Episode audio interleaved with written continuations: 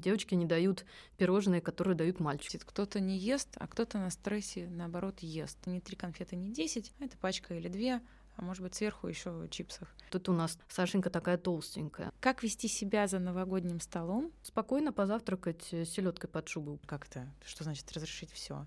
Кто-то за столом может сказать что-то, что мне не очень понравится. Ты моя булочка. Как, переев в новогоднюю ночь, не проснуться первого и снова не начать день с того, что ты бесконтрольно ешь все, что осталось со вчерашней ночи. Hungry Podcast. Всем привет! С вами Кристина, и это подкаст Hungry. Сегодня у нас в гостях Ирина Ушкова, клинический психолог и специалистка по работе с пищевым поведением. Ирина, добрый день. Спасибо вам, что пришли. Добрый день, да. Я рада быть с вами. А, Ирина, расскажите, пожалуйста, вы клинический психолог, почему вы решили заниматься расстройством пищевого поведения? Немного сложно ответить на этот вопрос. Так вот, а, отчасти эта судьба сложилась, потому что после того, как я решила выйти из декрета, мне попалась вакансия. Я думаю, о, я отлично подхожу в этот центр, который ищет клинического психолога с КБТ-базой ну, когнитивно-поведенческом подходе, и мне интересно работать с расстройством пищевого поведения. У меня был свой личный опыт расстройств пищевого поведения, так что ну, такая не самая нейтральная тема. А потом я начала работать, и у меня стало хорошо получаться. И, в общем, я думаю, что это такая любовь на всю жизнь. Здорово. У нас до этого в интервью была гостем Анна Александровна Коршунова, руководитель э, Центра изучения расстройств пищевого поведения. Мы рассказывали про разные подходы. В каком подходе работаете вы? Я работаю ну, в основном в когнитивно-поведенческом подходе это моя такая основная база, и есть специальный э, протокол по работе с расстройством пищевого поведения, ну, такой самый известный когнитивно-поведенческая усиленная терапия, которую придумал Кристофер Фербер, ну не придумал, а разработал. Mm.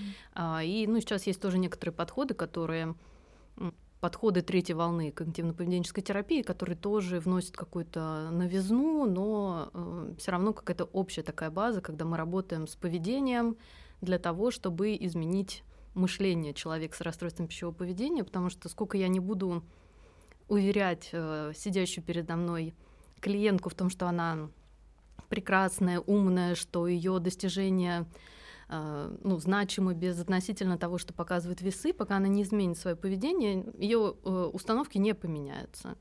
А если мы начнем работать над тем, чтобы меньше не знаю, избегать каких-то ситуаций, в которых она э, чувствует дискомфорт. Если мы начнем работать с тем, чтобы она ела достаточно вкусно, разнообразно, и чтобы она могла наконец-то научиться доверять самой себе, вот это намного более эффективно, чем ну, какие-то просто убедительные, скажем так, э, способы воздействия.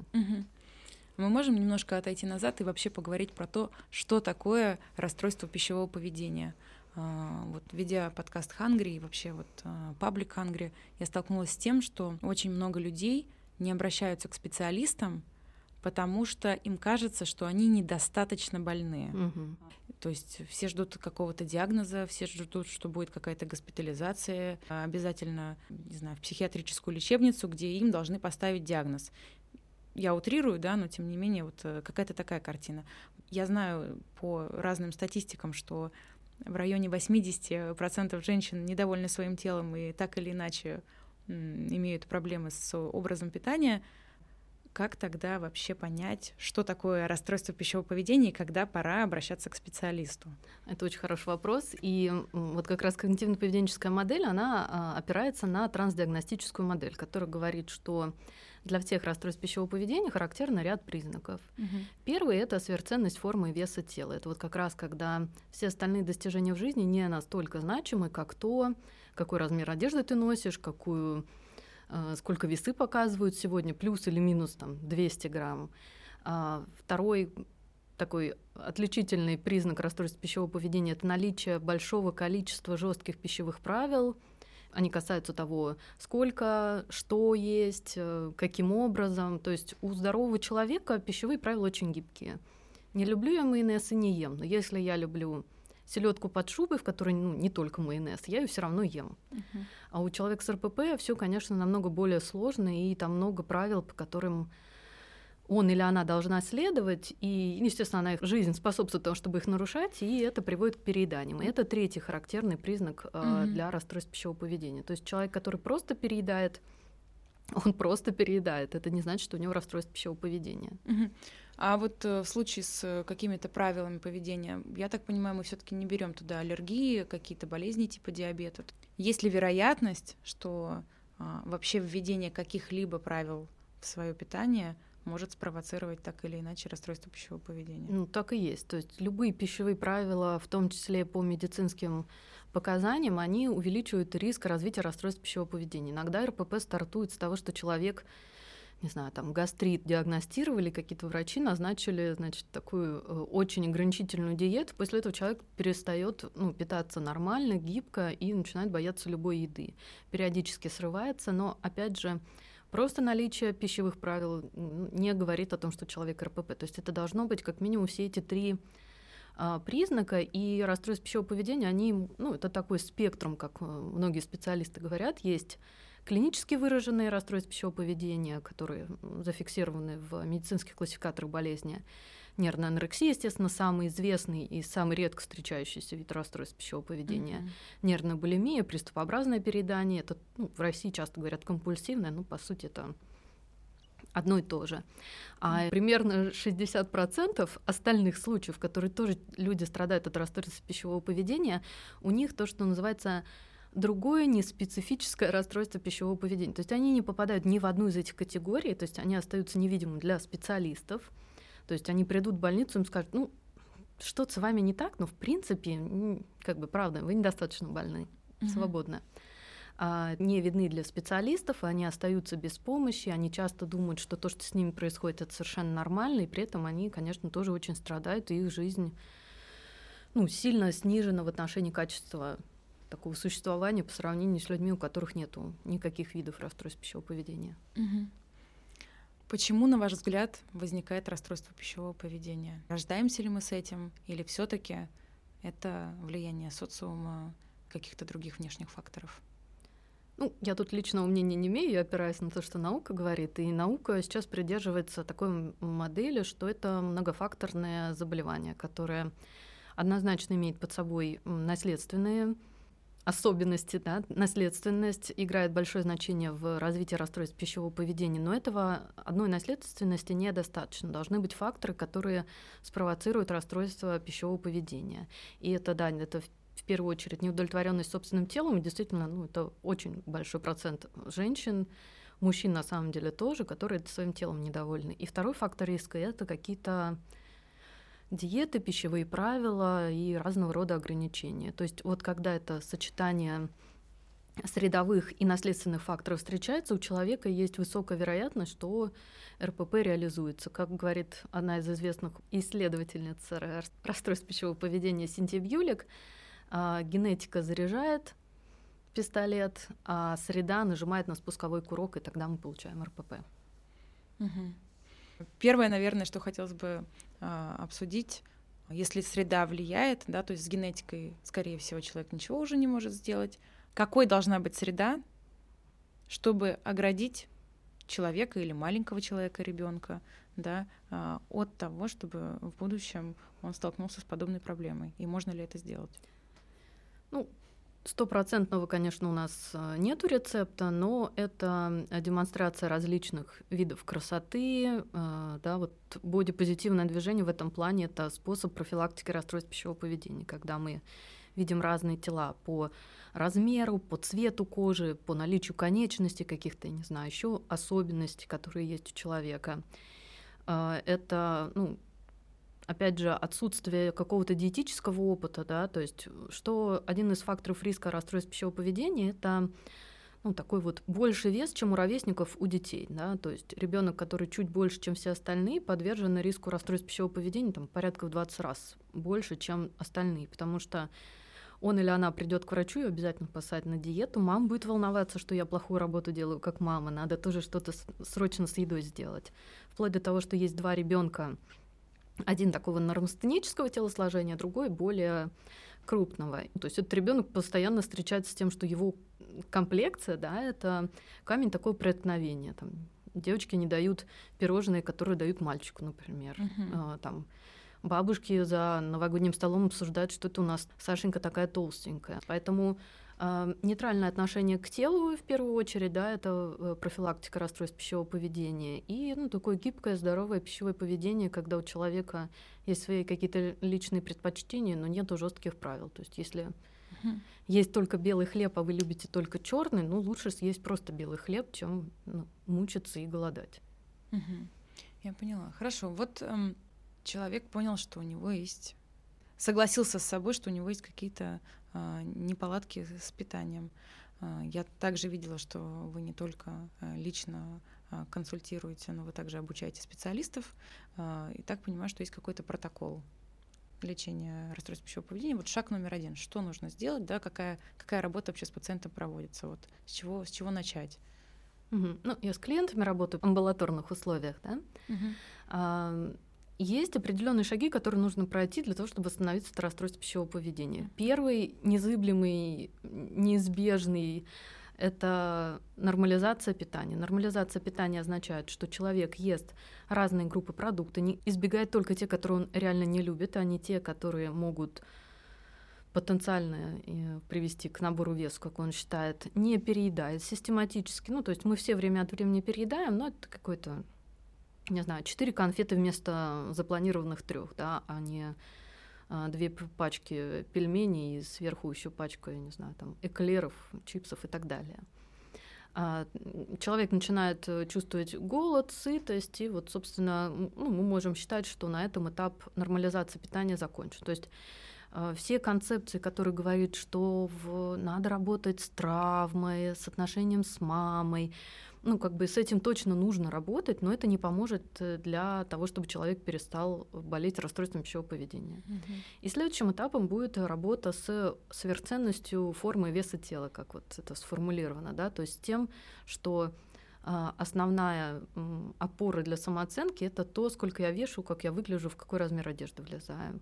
Это такая, ну, отчасти очень техничная работа, а, но где-то мы в какой-то момент подключаем, когда мы уже нейтрализовали все деструктивное поведение в отношении образа тела, например, там, каждый день взвешиваться или, не дай бог, несколько раз в день взвешиваться, да, то есть это неминуемо ведет к сверхконтролю, переживанию, фиксации на этом весе.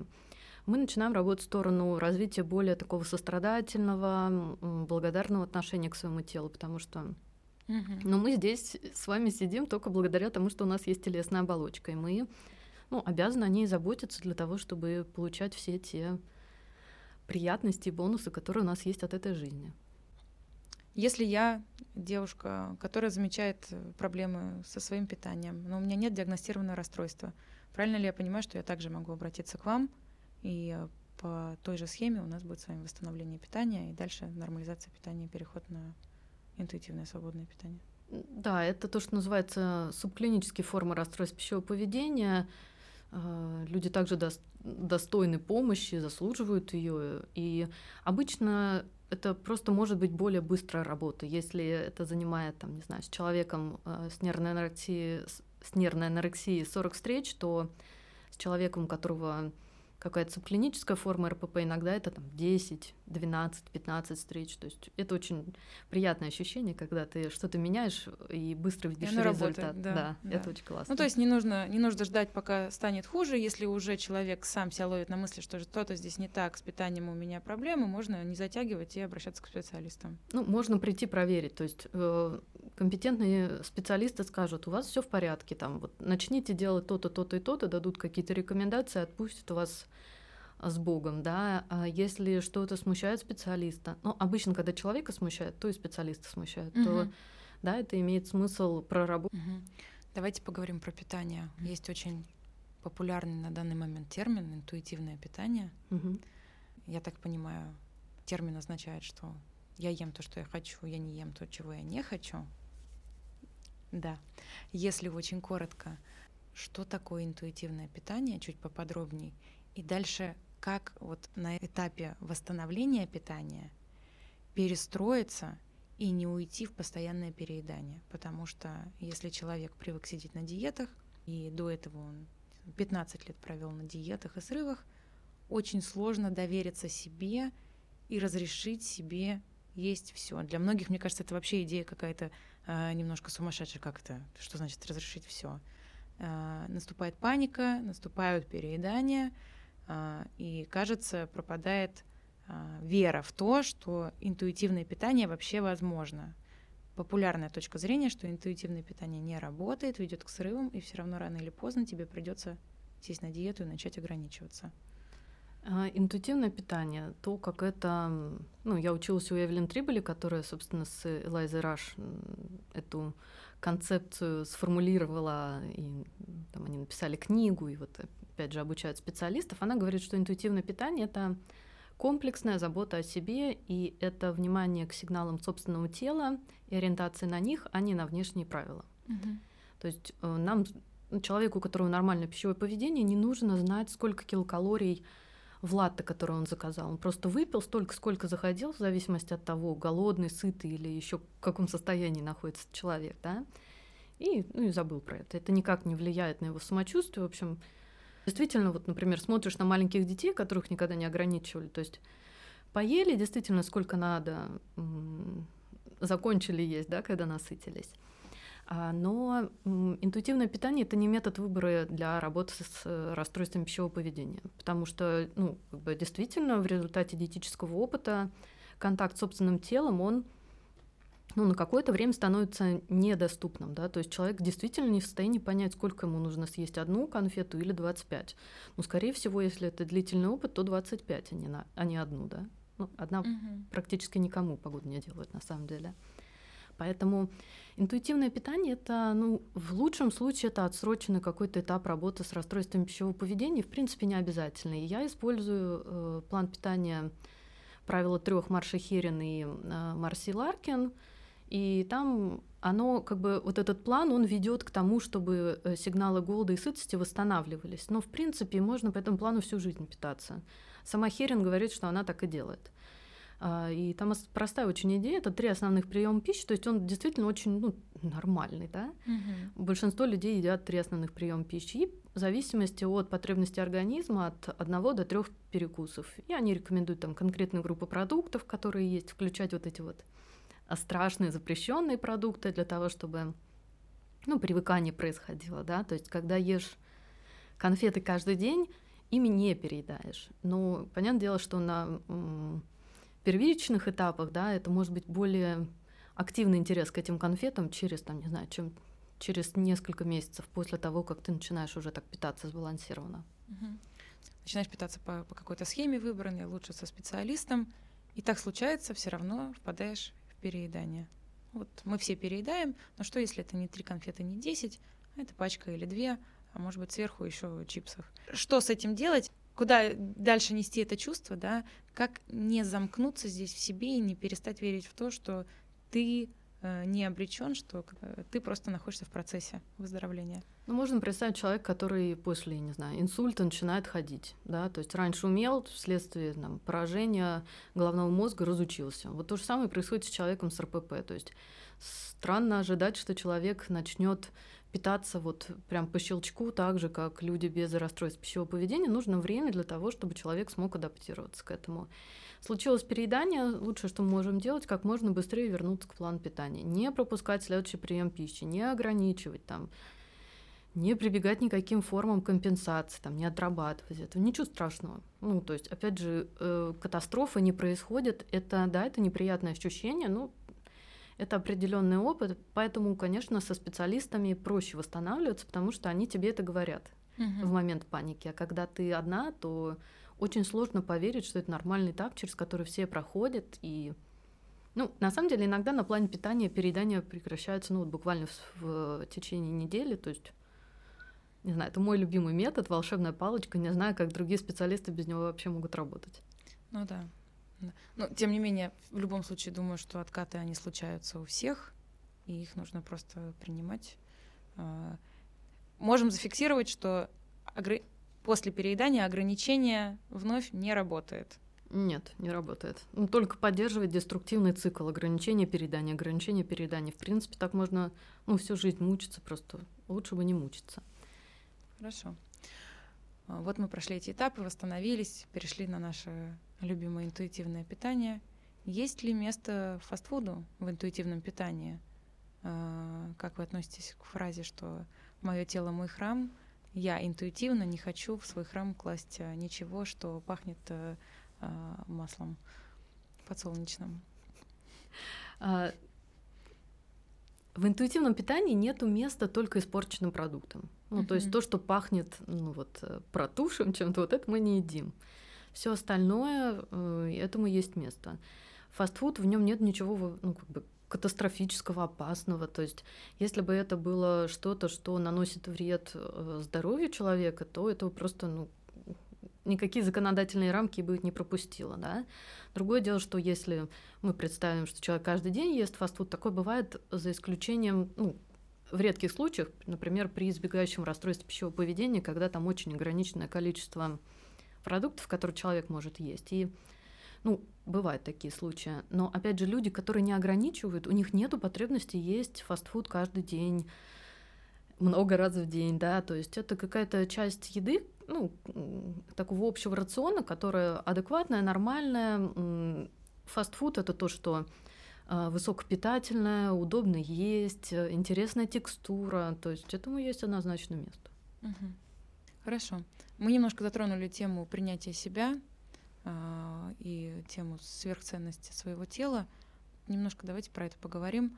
Как это происходит, как вообще с этим работать, что есть принятие себя — и вот такой интересный вопрос я сегодня, когда готовилась, подумала, любить себя и принимать себя это одно и то же, или это разные все-таки вещи? Можно ли не любить себя, но принимать себя? Или наоборот, любить себя, но не принимать себя?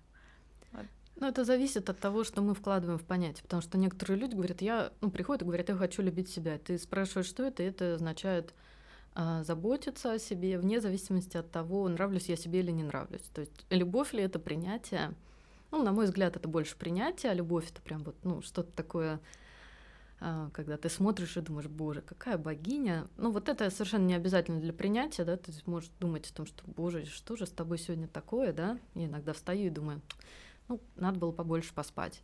Но это не значит, что я буду какие-то деструктивные действия в отношении собственного тела допускать. Поэтому а, принятие — это хорошее, доброе, сострадательное отношение к собственному телу вне зависимости от каких-то внешних или внутренних факторов. Угу. И ну, это в том числе защищает от расстройств пищевого поведения. Когда ты знаешь, что э, не принципиально, какой у тебя вес, принципиально, что ты там можешь что-то делать, а если ты что-то не можешь делать, ну, ты можешь либо это принять, либо развить эту способность, если это развиваемая способность. А если она развиваемая, как ее развить? Сначала мы снижаем вот эту вот значимость э, веса. Мы ищем то, что еще может поддерживать самооценку. Да? И тут люди, ну, это во многих концепциях есть такая работа с ценностями. А что еще мне важно делать в этом мире? Не знаю, там, помогать другим, строить хорошие отношения, достигать каких-то там карьерных высот, э, получить всемирное внимание, при, признание, да, то есть, mm-hmm. ну, тут у всех свой путь. А затем... Смещаем фокус, то есть э, да. не только тело, а давай посмотрим, что еще есть вокруг, чего бы ты хотел добиться. Возможно, не стоит всю жизнь класть на то, чтобы влезать э, в джинсы хорошего какого-то размера, субъективно. Да, потом мы работаем с тем, что э, ухудшает образ тела, это в основном проверки тела, это то, что вот мы несколько раз в день можем взвешиваться, э, крутиться перед зеркалом, рассматривать свои какие-то складочки, прощупывать кости, ну, мы такого. просто не перестаем это делать. Мы Работаем. стараемся ну, полностью прекратить это поведение, потому что оно ну, заставляет, оно дает кратковременный эффект такой а, снижения тревоги, ну вот я потрогала там свой живот, ну вроде не такой уж и толстый, да, mm а потом мне через полчаса опять его хочется трогать, и в итоге что происходит, да, там целый день фиксируешься на своем собственном животе, ну ни к чему хорошему это не приводит. И второе поведение такое очень деструктивное – это избегание тела, когда люди не ездят в отпуск, не ходят на свидания, не покупают себе одежду, которую нравится или которая им хотя бы по размеру подходит. Да? То есть невозможно себя чувствовать хорошо в теле, которое ну, как бы тебя только ограничивает. Да? И это очень страшный этап. А, ну, некоторым удается это сам, самостоятельно сделать, с поддержкой, опять же, там, товарища, специалиста это проще делать, но это то, что меняет жизнь вот буквально, да. Ну, то есть это, это, это такая борьба со страхами, то есть это Вот давайте на примере разберем, не знаю, а, человек, э, девушка не была пять лет на свидании, потому что она стесняется своего тела. Как как начать? Я даже, даже не знаю, страшно. Страшно. А, Страшно. Поэтому тут есть несколько подходов. Mm-hmm. Мы можем начать. Ну, обычно у человека, который не ходит на свидание, есть еще какое-то поведение, которое человек избегает, да. И мы можем начать с чего-то более простого. Не знаю, не покупать себе одежду своего размера. И тогда она берет подружку, идет и выбирает, и там, не знаю, покупает себе, там, не знаю, два платья, одни джинсы и одну кофту, ну, предположим. Своего размера. Ну, своего размера. Да.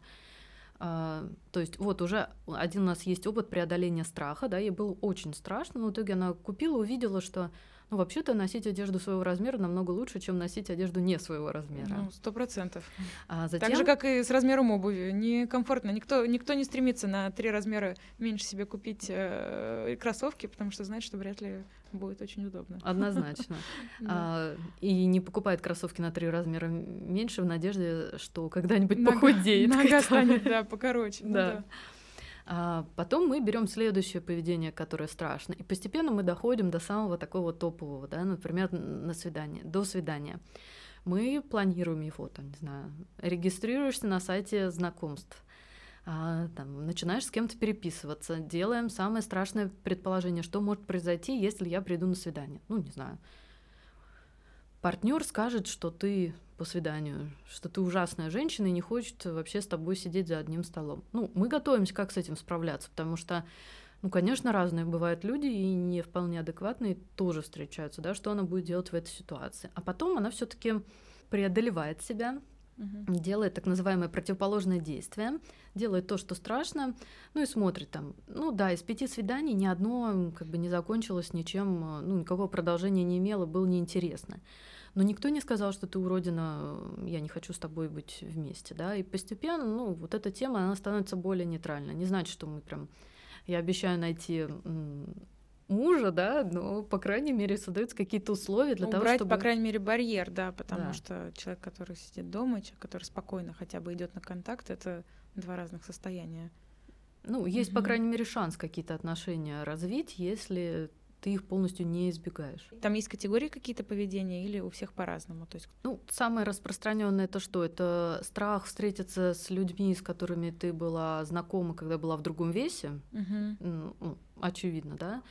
Еще, а... мне кажется, социальные сети сейчас этот страх усиливают, потому что картинка может быть у нас одна э, онлайн, а в офлайн все боятся немножко разочаровать или разочароваться. Да, это правда. Mm а, одежда, а, походы в какие-то там на какие-то мероприятия а, спортивные и поездки на море, ну какая-то интимная близость там, где, собственно, вообще надо свое тело показывать. То есть, в принципе, mm-hmm. можно надеть какую-то ну, сильно мешковатую одежду, и, в общем, ну, это тоже форма избегания. Я не говорю, что у всех, кто носит мешковатую одежду, посмотрите на мой, да, свитшот, у всех избегание. То есть иногда это просто удобно, но если это только единственная одежда, которую можно надеть, значит, это какой-то тревожный звоночек, потому что, ну, иногда хочется одеть что-то другое. Хорошо, давайте поговорим про людей. А, вот мы немножко коснулись темы близости. А, могут ли люди вокруг нас а спровоцировать расстройство пищевого поведения, б каким-то образом влиять на течение а, этого состояния, стимулировать его или наоборот помогать нам от него излечиться. Вот окружение. Окружение и вот привязанности. Потому что я слышала мнение, что нарушение привязанности у людей также распространяется на расстройство пищевого поведения.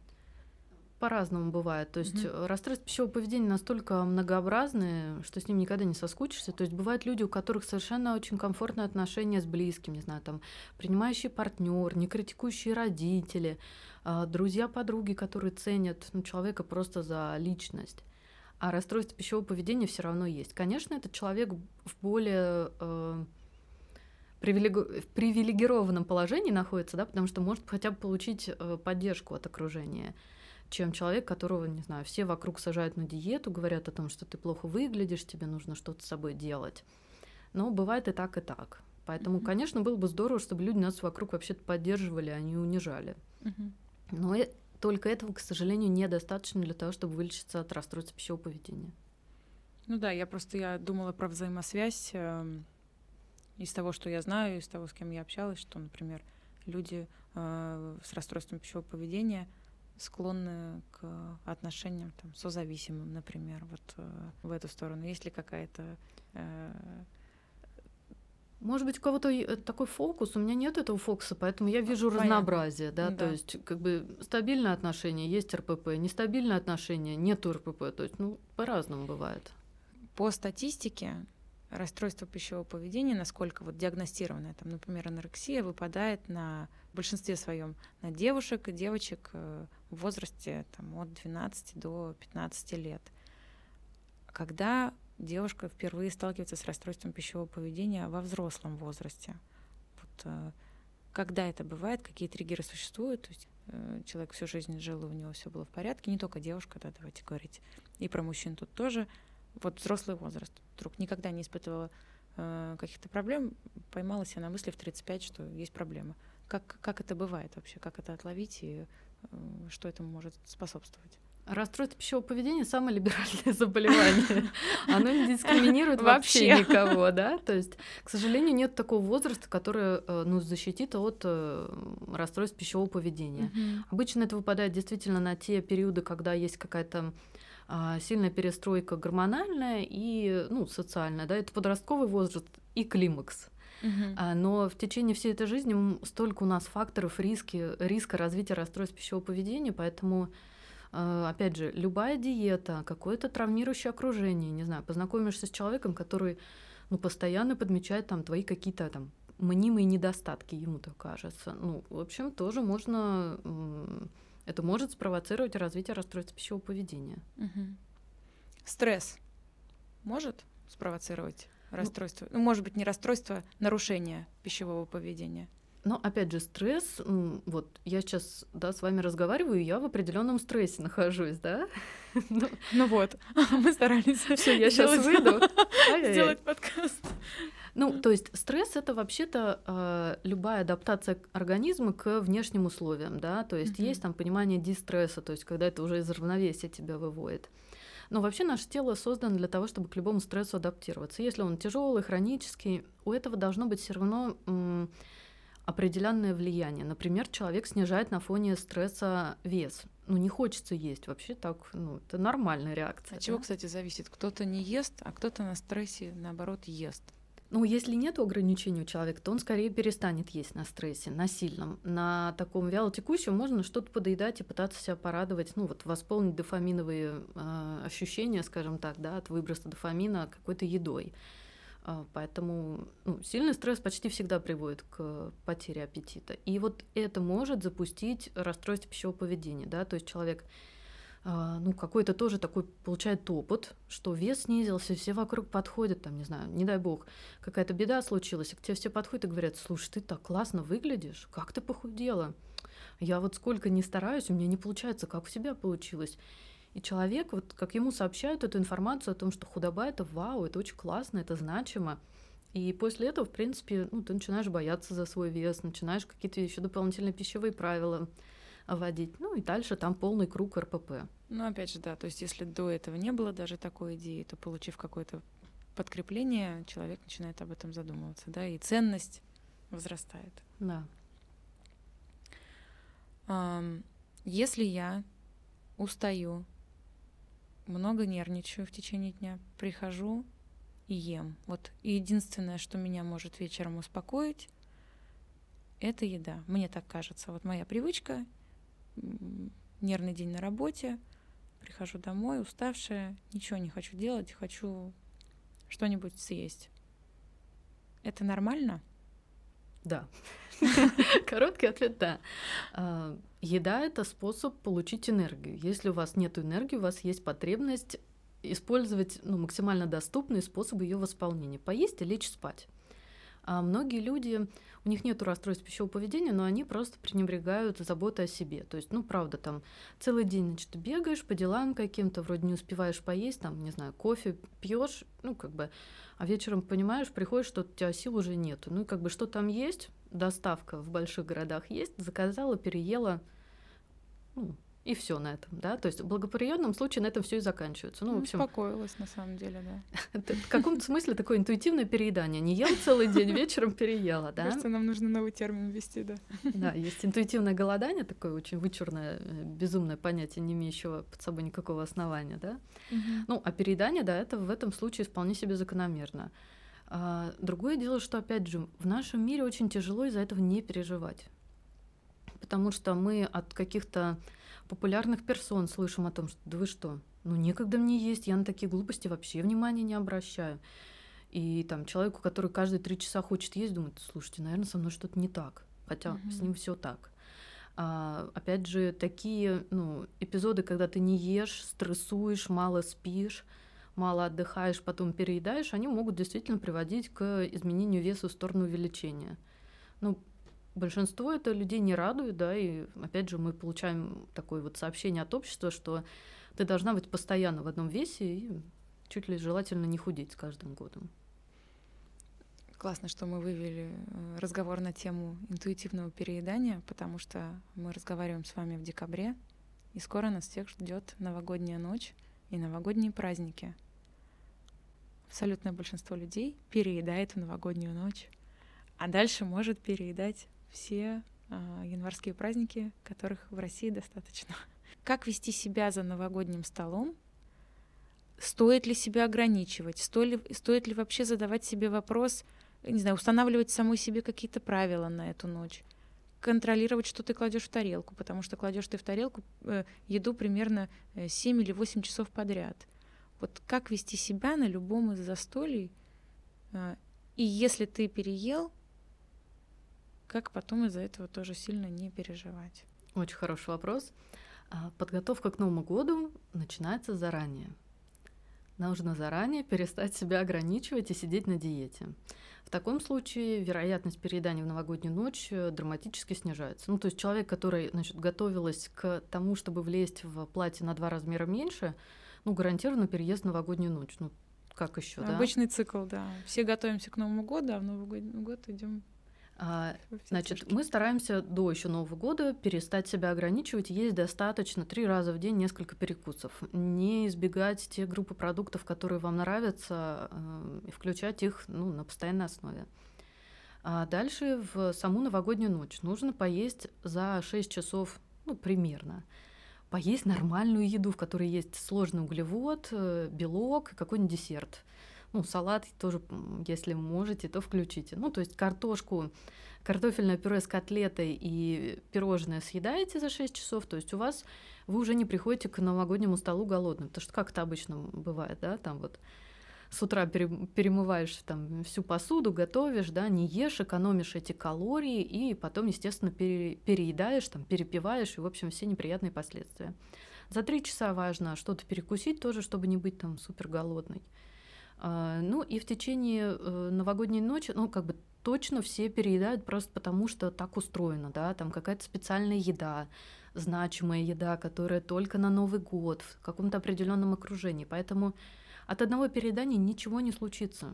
Ну, как бы вы не проснетесь на следующее утро с пятью лишними килограммами. Надо просто успокоиться. Можно организовать так э, новогоднюю ночь, чтобы 8 часов не сидеть за столом. Угу. Ну, не знаю. Ну, обычно это не только от тебя зависит, поэтому ну, если как раз та история, про которую мы говорили, что собирается большой стол родственников, и тети, дяди, бабушки, дедушки, если есть, которые, во-первых, оценят сразу, как ты выглядишь, угу. сколько ты ешь, можно ли тебе это есть. Ну, у всех разные какие-то настройки семейные, но тем, тем не менее не всегда все зависит от э, одного человека. И вот это будет хороший повод потренировать э, навык э, отстаивания собственных границ, да, потому что ну, большинство людей не в восторге от празднования Нового года с бабушками, которые говорят, что ты что-то, Машенька, поправилась, да, положи mm-hmm. вот это, а вот это вот положи обратно, да, поэтому здорово организовать Новый год каким-то образом, который, ну, хотя бы как-то может вас удовлетворить ну, опять же, жизнь действительно разная бывает, поэтому, значит, ну, сидим и спокойненько едим, а лучше, опять же, положить такую сбалансированную такую тарелку, да, где есть разные блюда, не пытаться себя ограничивать и брать только самое низкокалорийное, потому что, ну, под конец все равно сорвешься, да, то есть лучше поесть достаточно разнообразно, обращать внимание на то, что происходит, на вкус пищи, на какое-то удовольствие, замечать, что вот это мне нравится, а вот это я думала, что мне нравится, да, например. Угу. Ну и на следующее утро проснуться, и не начинать жизнь заново, а продолжить ее с того момента, да, не отрабатывать, не садиться на диету, потому что это вот, ну, как бы цикл такой э, десятидневных новогодних праздников, да, переедаешь, ограничиваешь, потом на следующий день опять голодный, опять вот, да, переедаешь. Вот мой следующий вопрос, как сделать так, чтобы, переев в новогоднюю ночь, не проснуться первого и снова не начать день э, с того, что ты бесконтрольно ешь все, что осталось со вчерашней ночи. Такое единоразовое застолье может превратиться э, в целый цикл переедания на всех праздниках, что, наверное, уже не очень интуитивно.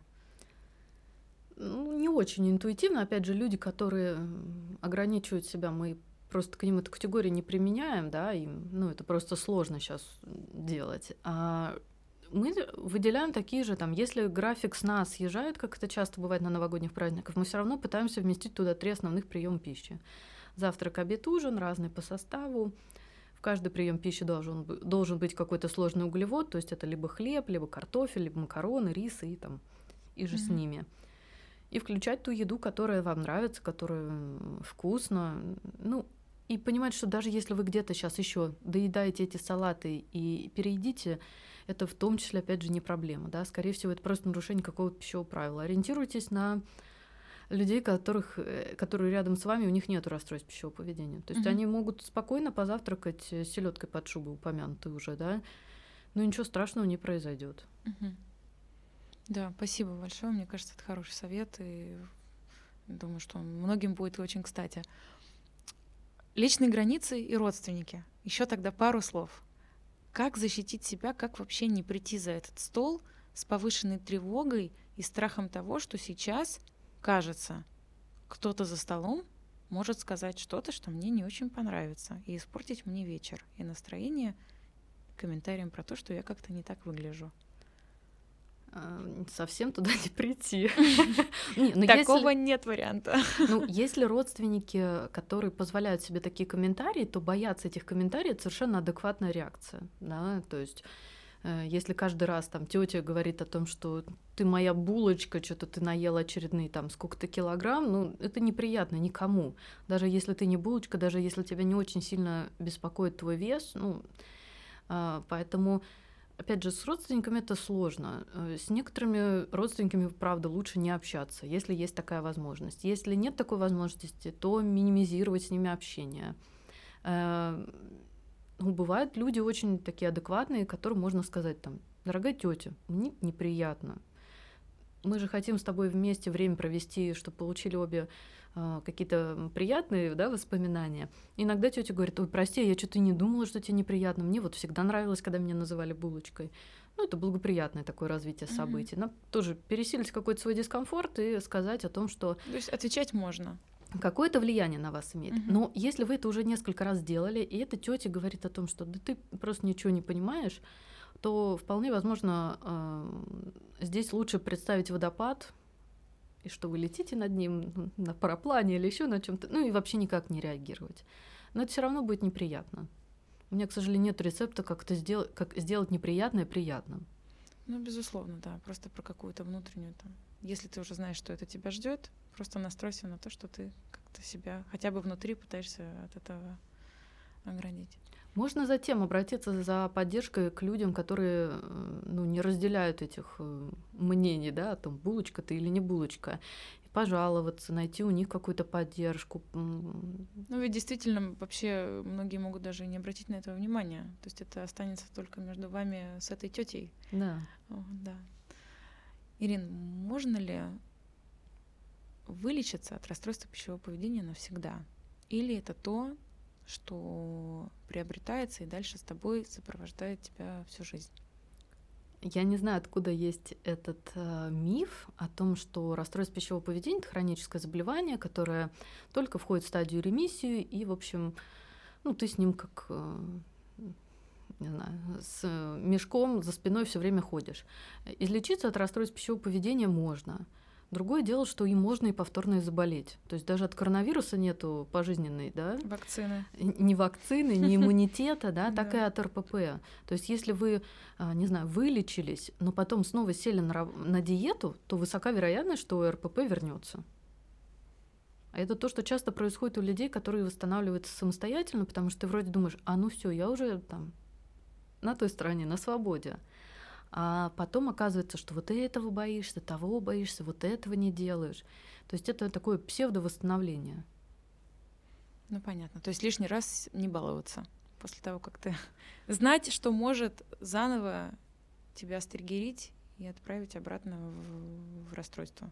Но диета это никому не полезная практика. То есть мы иногда чего-то не доедаем там, по экономическим причинам, не дай бог, да, там нету денег на, еды, на еду, и ты не ешь. Ну, это ужасно. Лучше бы такого никак, ни с кем не было, да. Mm-hmm. Самостоятельно себя сажать на диету зачем? Это неприятно, это дискомфорт, это риски для физического здоровья, да, там какая-нибудь анемия может быть, для психического здоровья, да, расстройство пищевого поведения может развиться диеты провоцируют переедание. Вот эти цикл диет переедания способствует увеличению веса.